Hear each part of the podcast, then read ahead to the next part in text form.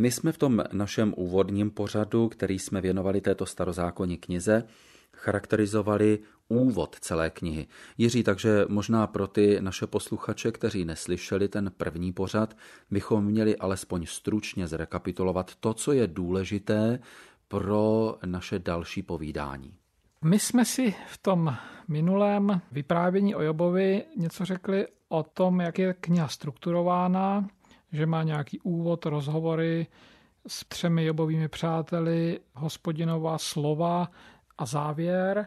Řekli jsme si něco o literárním druhu, v němž je ta kniha psána, že to je drama, kde průvodcem po ději je jakýsi vypravěč, který nám vypráví, co se s Jobem stalo, a vypráví to nám, kteří jsme diváky nebo posluchači tohoto příběhu, a svým způsobem nás do toho vtahuje a ukazuje nám, že to, co Job prožívá pomocí vhodně volených informací, se netýká jenom Joba, že se to týká i těch, kteří tomu přihlížejí, protože Job ve svém životě musí řešit otázky, které obvykle člověk během svého života někdy řešit musí, a to je otázka utrpení a otázka Boha, obrazu Boha. Pak jsme si také řekli něco o tom úvodu, který je rozdělen na pět scén, tři pozemské, do nich jsou vloženy dvě scény nebeské. V těch pozemských scénách je vždycky napřed Job představen a pak je dvakrát popsána reakce Joba na to, co se děje v těch scénách nebeských. V těch nebeských scénách, ty jsou paralelní, tam je vždycky rozhovor Boha se satanem. Řekli jsme si takové hlavní zákonitosti toho rozhovoru, že rozhovor vede Bůh, protože on přece je pánem a on má právo jako jediný začínat rozhovor. On tady určuje běh událostí, ale určuje ho takovým způsobem zvláštním, že upozorňuje satana na svého nejlepšího člověka.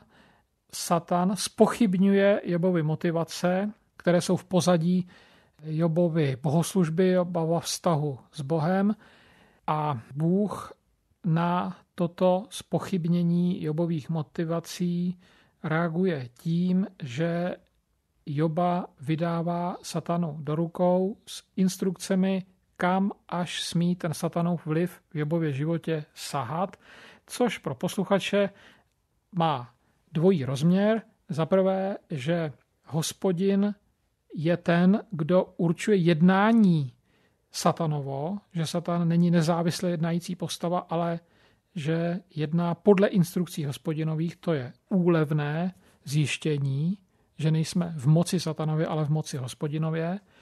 Za druhé, a to není úlevné zjištění, že ten Bůh svého nejlepšího člověka předhazuje někomu, kdo nemá čisté úmysly a komu jde o poškození Joba. Jakoby Bůh tomu asistuje, dovoluje to, anebo dokonce podle té druhé scény tam říká, podnítil si mě, abych ho bezdůvodně mořil, neboli tu aktivitu, jejímž následkem je Jobovo utrpení, bere sám na sebe, jako by to byl Bůh sám.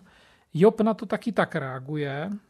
Job to těžké, co přichází, přijímá z rukou Hospodinových, nikoli z rukou satanových, o satanovi neví, anebo víly tak vůbec nemluví, což je pozitivní zjištění. A tím, že všechno přijímá z rukou Hospodinových, i to, co Bůh bere, i to zlé, které dává, nedělá nic špatného, pisatel nebo vypravěč toho příběhu konstatuje, že takhle, když Job reaguje, tak nehřeší, to znamená neselhává.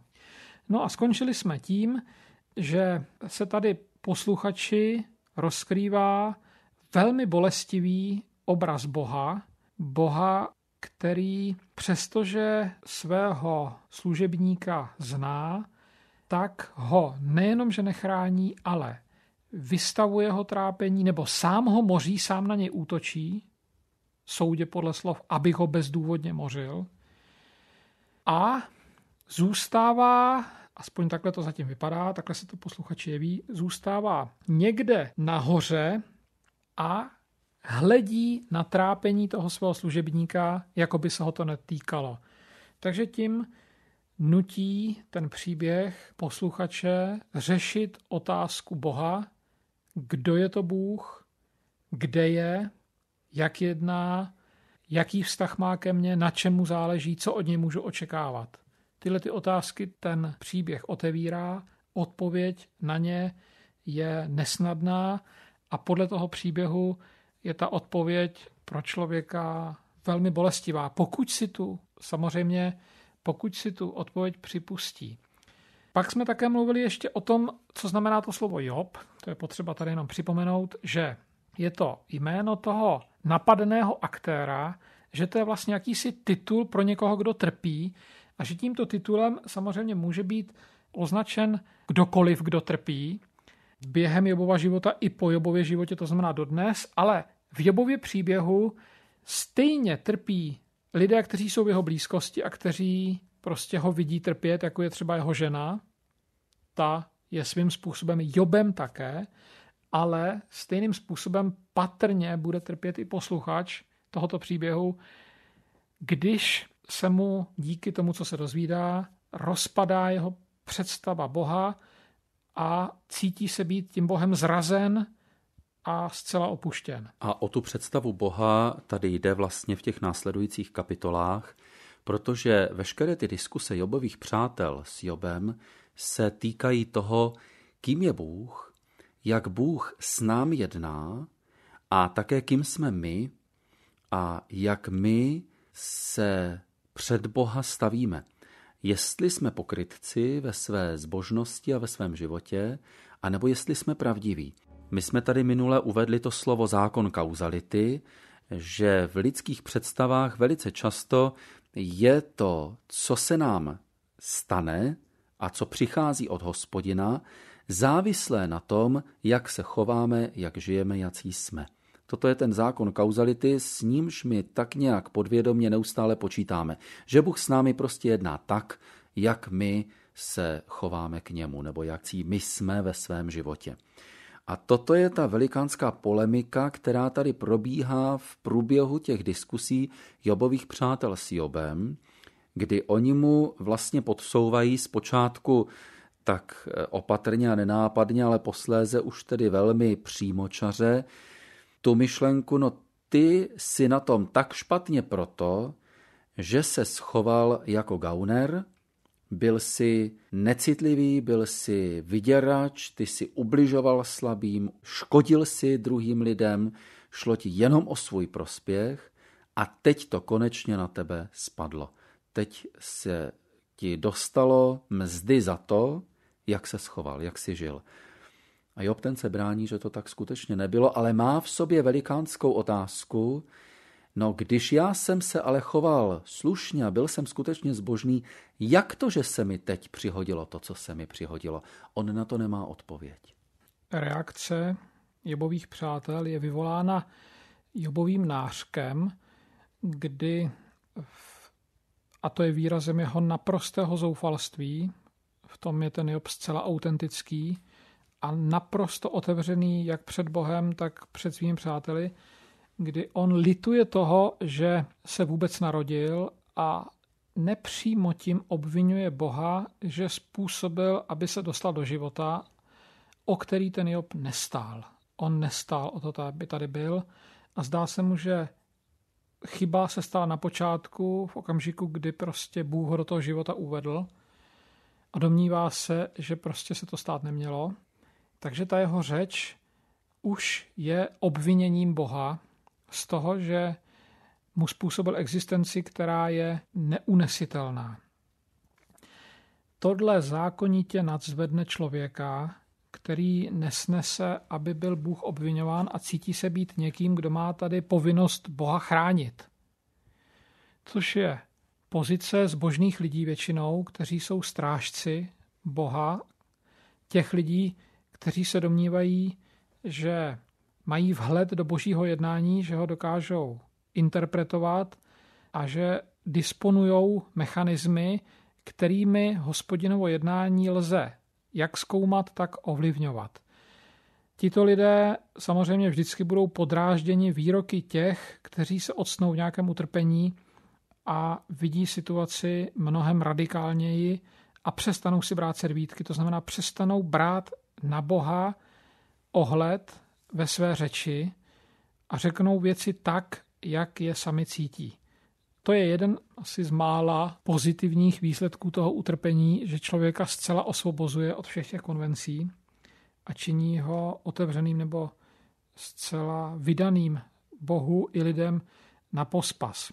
Ti jeho přátelé jsou samozřejmě velmi podrážděni a jsou dále drážděni až rozdrážděni tím, těmi objevými výroky, jejichž intenzita se bude dále stupňovat. Nebudeme ale mít časy to tady nějak demonstrovat a mají potřebu prostě toho Pána Boha vzít pod ochranu a vysvětlit Jobovi, že věci jsou jinak, než se mu v jeho zítřené mysli jeví. Předpokládají prostě, že to utrpení mu zatemnilo rozum a že se, řečeno velmi tvrdě, de facto Job z toho pomátl. To znamená, že neví, co říká a že si tím škodí, protože jakoby je na hranicích jakéhosi zlořečení Bohu. A skutečně se to takhle může jevit. Job se zase proti těmto jejich postojům nebo této jejich aktivitě nebo této jejich interpretaci svého vlastního jednání brání. Protože ví, že se nepomátl a že věci vidí zřetelně a že ví, co mluví a že situace je skutečně taková, jak to on říká, protože z jeho pohledu to tak je. Tady se vidí, že se setkaly dva světy, které jsou zcela nesouměřitelné a nemůžou najít společnou řeč. Každý si povede svou a ani na jedné straně není vůle si porozumět, protože jsou v jiné situaci, používají jiný slovník a nikde se neprolínají ty jejich životy. To jsou dvě prostě společenské vrstvy, které se vůbec nemůžou ovlivňovat. Job nemůže svou zkušenost prostředkovat lidem, kteří ji neprošli, a oni mu nemůžou zprostředkovat své poznání, protože Job ví, že tak to není. Job je duchovně výš než oni v tomto okamžiku, ale oni to neví. Oni tu jeho pozici vidí úplně jinak jako pozici člověka, který je níž. Job nemá možnost se bránit, nemá možnost vysvětlit svoje jednání, takže de facto jejich pozitivně míněným úsilím se jeho trápení ještě zvětšuje. A teď v čem spočívá to jejich vystoupení? Oni přicházejí Jobovi pomoct podle svých představ. Oni předpokládají, že se tady stalo něco, čehož příčinou je Job, ale co Job zamlčel, nebo si to neuvědomuje, anebo ve své tuposti a urputnosti si to připustit ani nechce. Pro ně léčivé je přimět Joba k sebereflexi, jejímž výsledkem by bylo vyznání hříchů, odvrácení se od svého špatného, skrývaného jednání. Kdyby posluchač nevěděl, proč ti jeho přátelé takto mluví, to znamená, kdyby neznal první dvě, respektive první tři kapitoly Jobovy knihy a slyšel jenom výpověď Jobových přátel, tak by nemohl než jim přitakat, protože to je obecně platná zkušenost jakéhokoliv člověka. A to, co tam ti přátelé říkají, to jsou moudrosti lidí, kteří jsou jednak velmi zkušení, nepřicházejí se zlým úmyslem, jak už jsem říkal, a jednak často lidé, kteří tu svou zkušenost mají nejenom prožitou svým životem, ale dokonce zjevenou samým Hospodinem. Eliáš Stemanský, jeden z jeho přátel, se tam odvolává na vidění, které má od Pána Boha. Takže bez toho Jobova úvodu je to vynikající náboženská reflexe, srovnatelná s knihou Přísloví nebo s knihou Kazatel, z níž se člověk může hodně poučit a která vlastně popisuje ten život z naší perspektivy velice moudře a rozumně, nezáludně. Ovšem, když to máte tuhletu řeč v kontextu s tím, co se Jobovi stalo, a když čtenář ví, proč se mu to stalo, tak se najednou ukazuje, že tato pozitivní řeč je, jak kdysi říkali politici, mimo mísu. To znamená, že naráží na hluché uši, protože ani nemůže jinak. Je to řeč, která s nejlepším předpokladem vedená je zcela nesmyslná. A navíc je to řeč, která s dobrým úmyslem člověku škodí. A to je další šok pro čtenáře, respektive posluchače tohoto příběhu. Dozvídá se, že jeho dobře míněné úsilí o pomoc může tomu, komu pomáhá, nesmírně škodit a přinášet mu další utrpení. Takže člověk, který to čte, který se toho příběhu účastní, posluchač, je zcela bezmocný vůči situaci, která nastala, protože neví, jak na ní reagovat, co k ní říct. Kdybychom se konfrontovali, jakože posluchači se mají konfrontovat s těmi přáteli Jobovými, tak my shledáváme, ale to už samozřejmě můžeme shledávat až po dočtení příběhu do konce, že na to nemáme co říct. A že všechno, co řekneme, je špatně. Úplně všechno, co my, kteří netrpíme, řekneme trpícímu člověku, je špatně. Protože vycházíme z jiné zkušenosti. Proto třeba apoštol Pavel v Novém zákoně možná na základě této zkušenosti, možná na základě svých zkušeností řekne: plačte s plačícími, radujte se s radujícími, neboli s tím, kdo trpí a pláče, tak jenom plačte. Nepokoušejte se mu jeho utrpení vysvětlovat, nepokoušejte se mu vůbec něco říkat. Job tady říká: těšíte mě všichni jen trápením. Čili on to charakterizuje velmi přesně. Nicméně v průběhu toho rozhovoru s přáteli Job pronese několik takových zajímavých výroků, které stojí ještě za pozornost. Například v šestnácté kapitole máme napsáno, Job tam říká: ale nyní, hle, mám svědka na nebesích, můj přímluvce je na výšinách. Ať se mi přátelé posmívají, moje oko hledí v slzách k Bohu. Čili je tam jakási hluboká důvěra, že přestože se cítí sám a přestože celé věci nerozumí, takže sám není, že na jeho straně je ještě někdo silnější. Svědek na výšinách. Na jiném místě zase v devatenácté kapitole Job vyjadřuje svoji hlubokou víru a důvěru v to, že i kdyby zemřel, i kdyby nepřežil ty události, které teď prožívá, tak přesto ten jeho život nekončí. To je ten velmi známý text, který bych chtěl teď citovat. On zde říká: já vím, že můj vykupitel je živ a jako poslední se postaví nad prachem. A kdyby mi i kůži sedřeli, ač zbaven masa, uzřím Boha. Já ho uzřím, pro mne to bude. Mé oči ho uvidí, ne někdo cizí. Mé ledví potom prahne v mém nitru. Job přes všechno to, co prožívá, má hluboké zakotvení. To je věc, která je taky šokující pro toho posluchače, který se s tím Jobovým příběhem takhle seznamuje, protože ví, jak Job o Bohu smýšlí. Bůh je pro něj někdo, kdo mu dává zlé věci, a přesto ten Job se ho drží. To je věc zcela nelogická a z lidského hlediska nebo z lidského způsobu uvažování naprosto nepochopitelná, nepřijatelná, nesmyslná, držet se někoho, kdo mi škodí. A to je výpověď o vztahu, který není založen na rozumové kalkulaci. Tedy není podmíněn nějakým přínosným jednáním Boha do mého života. To není víra, která je odpověď na to, že Bůh mě chrání.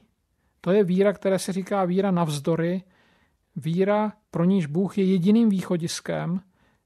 I Bůh, který toho člověka ohrožuje, je jediné východisko. Jiří, my když pročítáme ten text, tak vlastně vidíme, že v zápětí ten rozhovor se začíná jakoby znovu vracet a točí se v kruhu a nakonec i ta závěrečná Jobova řeč, která je v té dvacáté deváté, třicáté a třicáté první kapitole, tak vlastně nepřináší nic jiného, nežli znovu podtrhuje právě tu víru navzdory.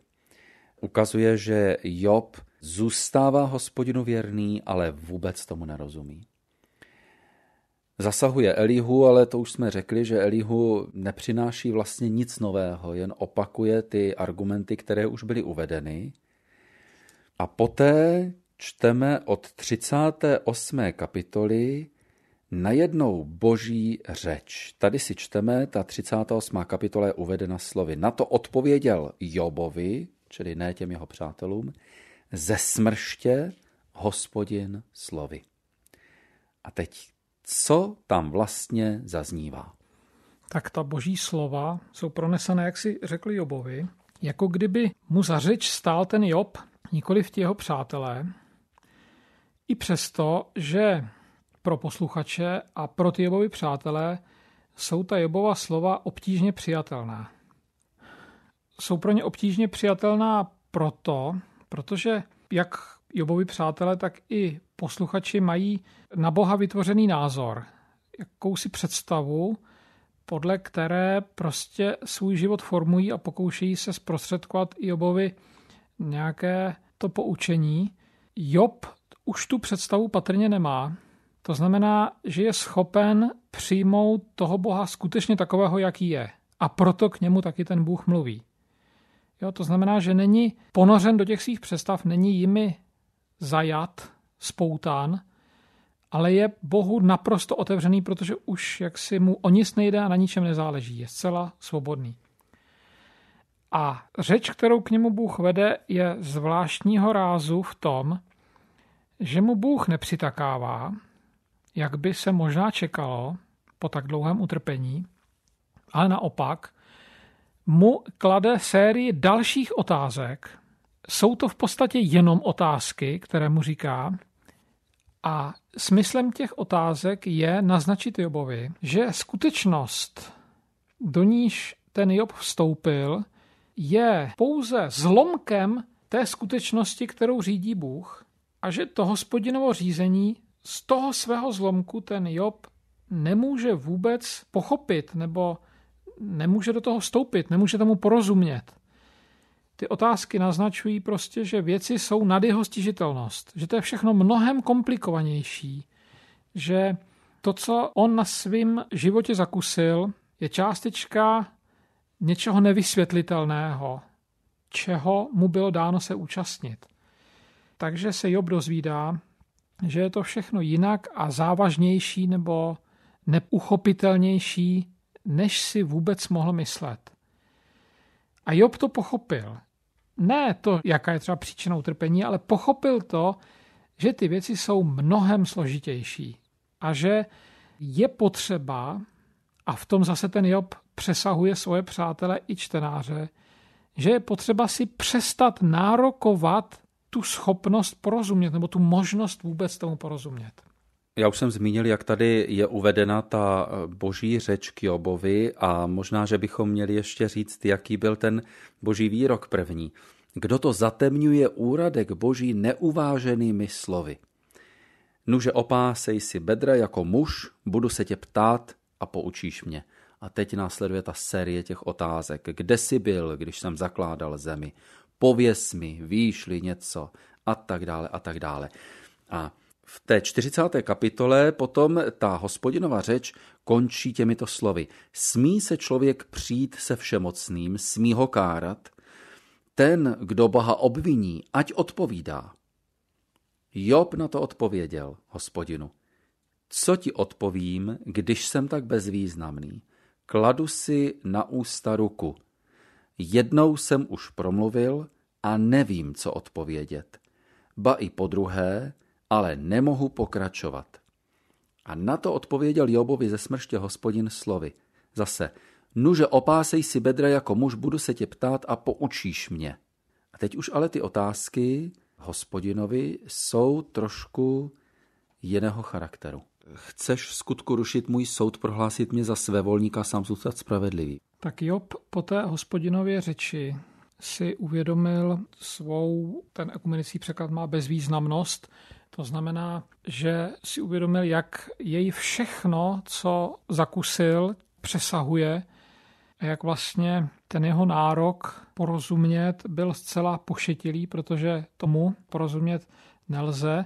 A po tomhle tom jeho zjištění, po té jeho sebereflexi, po tom uvědomění si sám sebe, promluví Bůh podruhé a v té řeči se pokouší Jobovi dále naznačit, že je pouze člověk a že tedy musí na všechno, co jej obklopuje, hledět z perspektivy člověka, tedy ze země, že se nikdy nemůže snažit vidět věci jinak než jako člověk.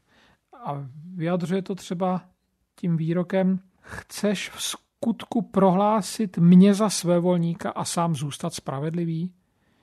Že prostě člověk ze své perspektivy nemůže o Bohu nějak vypovídat a že se teda musí ve svých výpovědech nejenom krotit, ale musí si být vědom toho, že všechny jeho výpovědi, které o Bohu řekne, jsou nepřiměřené. A tohle to Job patrně pochopil, což je pak samozřejmě slyšet z té jeho druhé odpovědi Bohu. Tady říká: uznávám, že všechno můžeš a že žádný záměr tobě není neproviditelný. Kdo smí nerozvážně zatemňovat úradek boží? Tady cituje vlastně ta Hospodinova slova.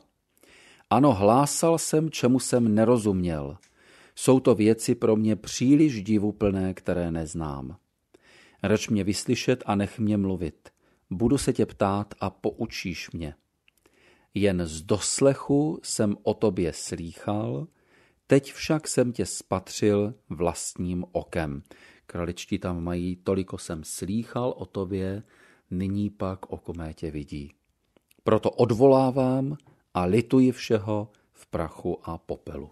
Ta Hospodinova odpověď jakoby toho Joba přizemnila a přiměla ho uvědomit si pošetilost svých výpovědí, byť byly řečeny v bolesti. Uvědomit si to, že na všechno, co se kolem něj dělo, vůbec nějak nestačí, že ho to přesahuje všechno. A zároveň ho to přimělo říct, že po tom setkání s Hospodinem už není schopen v podstatě dál Hospodinu čelit nebo dál naslouchat Hospodinovu slovu. Že to je prostě to, co Bůh říká, že je pro něj téměř neunesitelný. Na konci té výpovědi Jobovi je: odvolávám a lituji všeho v prachu a popele, neboli mrzí mě, že jsem cokoliv vůbec řekl. K tomuhle tomu Job dospěl po té Hospodinovy odpovědi, protože Job pochopil, že všechno, co sám řekl, nebo všechno, co řekl na Hospodinovu adresu, mu nijak to jeho utrpení nemohlo pomoci snést, nějak mu to neulehčilo. A u Joba nastal v tomto okamžiku veliký posun, protože on se za ty výpovědi začal stydět. On si uvědomil nepatřičnost svých vlastních slov, což si patrně ti jeho přátelé neuvědomili. A to je velmi pozitivní krok, nejenom, že se mu rozpadla představa Boha zcela, ale že pochopil jak svou bezvýznamnost v té první odpovědi, tak i nepatřičnost veškerých svých výpovědí, které řekne. V té dohře, jak je to v ekumenickém překladu charakterizováno nebo pojmenováno, tam je to vlastně všechno zhrnuto. To, co byli ti Jobovi přátelé, kým byli a také jaké postavení je Jobovo. Takže pojďme si to ještě teď říct. Když Hospodin k Jobovi domluvil tato slova, řekl Elífazovi Témanskému: můj hněv plane proti tobě a oběma tvým přátelům, protože jste o mně nemluvili náležitě jako můj služebník Job. Vezměte tedy za sebe sedm bíčků a sedm beranů a jděte k mému služebníku Jobovi. Obětujte za sebe zápalnou oběť a můj služebník Job ať se za vás modlí. Tady je tedy jasně ukázáno, že ti přátelé byli Hospodinem jednoznačně postaveni mimo hru.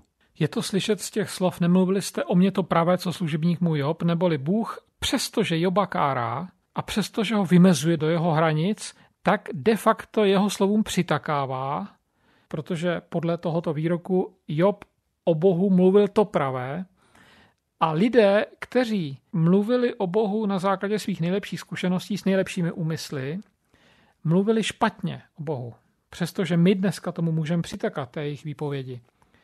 A ochrana před Hospodinovým hněvem a trestem na Jobovi přátelé za jejich výpovědi o Bohu je jít za Jobem, aby se za ně modlil, přines nějaké oběti. Job tedy v tomto okamžiku hraje roli přímluvce nebo zástupce, který jim de facto umožňuje přežít, ale on tu roli hraje už od samého počátku. Tu roli zástupce, který umožňuje těm druhým přežít, protože sám na sobě nese utrpení.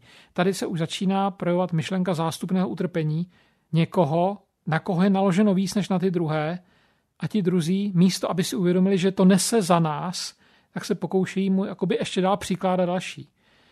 Jiný pohled na totež poskytuje Izajáš padesát tři, kde ovšem už ti diváci si uvědomili, že ten člověk, který trpí, to nese za ně. Tito přátelé si to ještě neuvědomili. No a Job tedy se má modlit, patrně se modlí, patrně obětuje. A teď Bůh sám říká, když Job se bude modlit, já ho přijmu a nepotrestám vás. A tak oni šli, udělali to, co Hospodin nařídil, a Hospodin Joba milostivě přijal. Tady je dvakrát řečeno, jeho přijmu a Hospodin ho přijal, což může pro čtenáře ekumenické Bible být dostatečné sdělení. Dobře to dopadlo, Bůh jim nakonec pomohl, že jo? Ale po nahlédnutí do původního textu se ukáže, že tam není použito slovíčko přijmu, ale nesu. A že tady není jenom řešení závěru toho příběhu, ale že tady je v tomhletý větě Hospodinově je řešení celého Jobova příběhu. Nejenom závěru.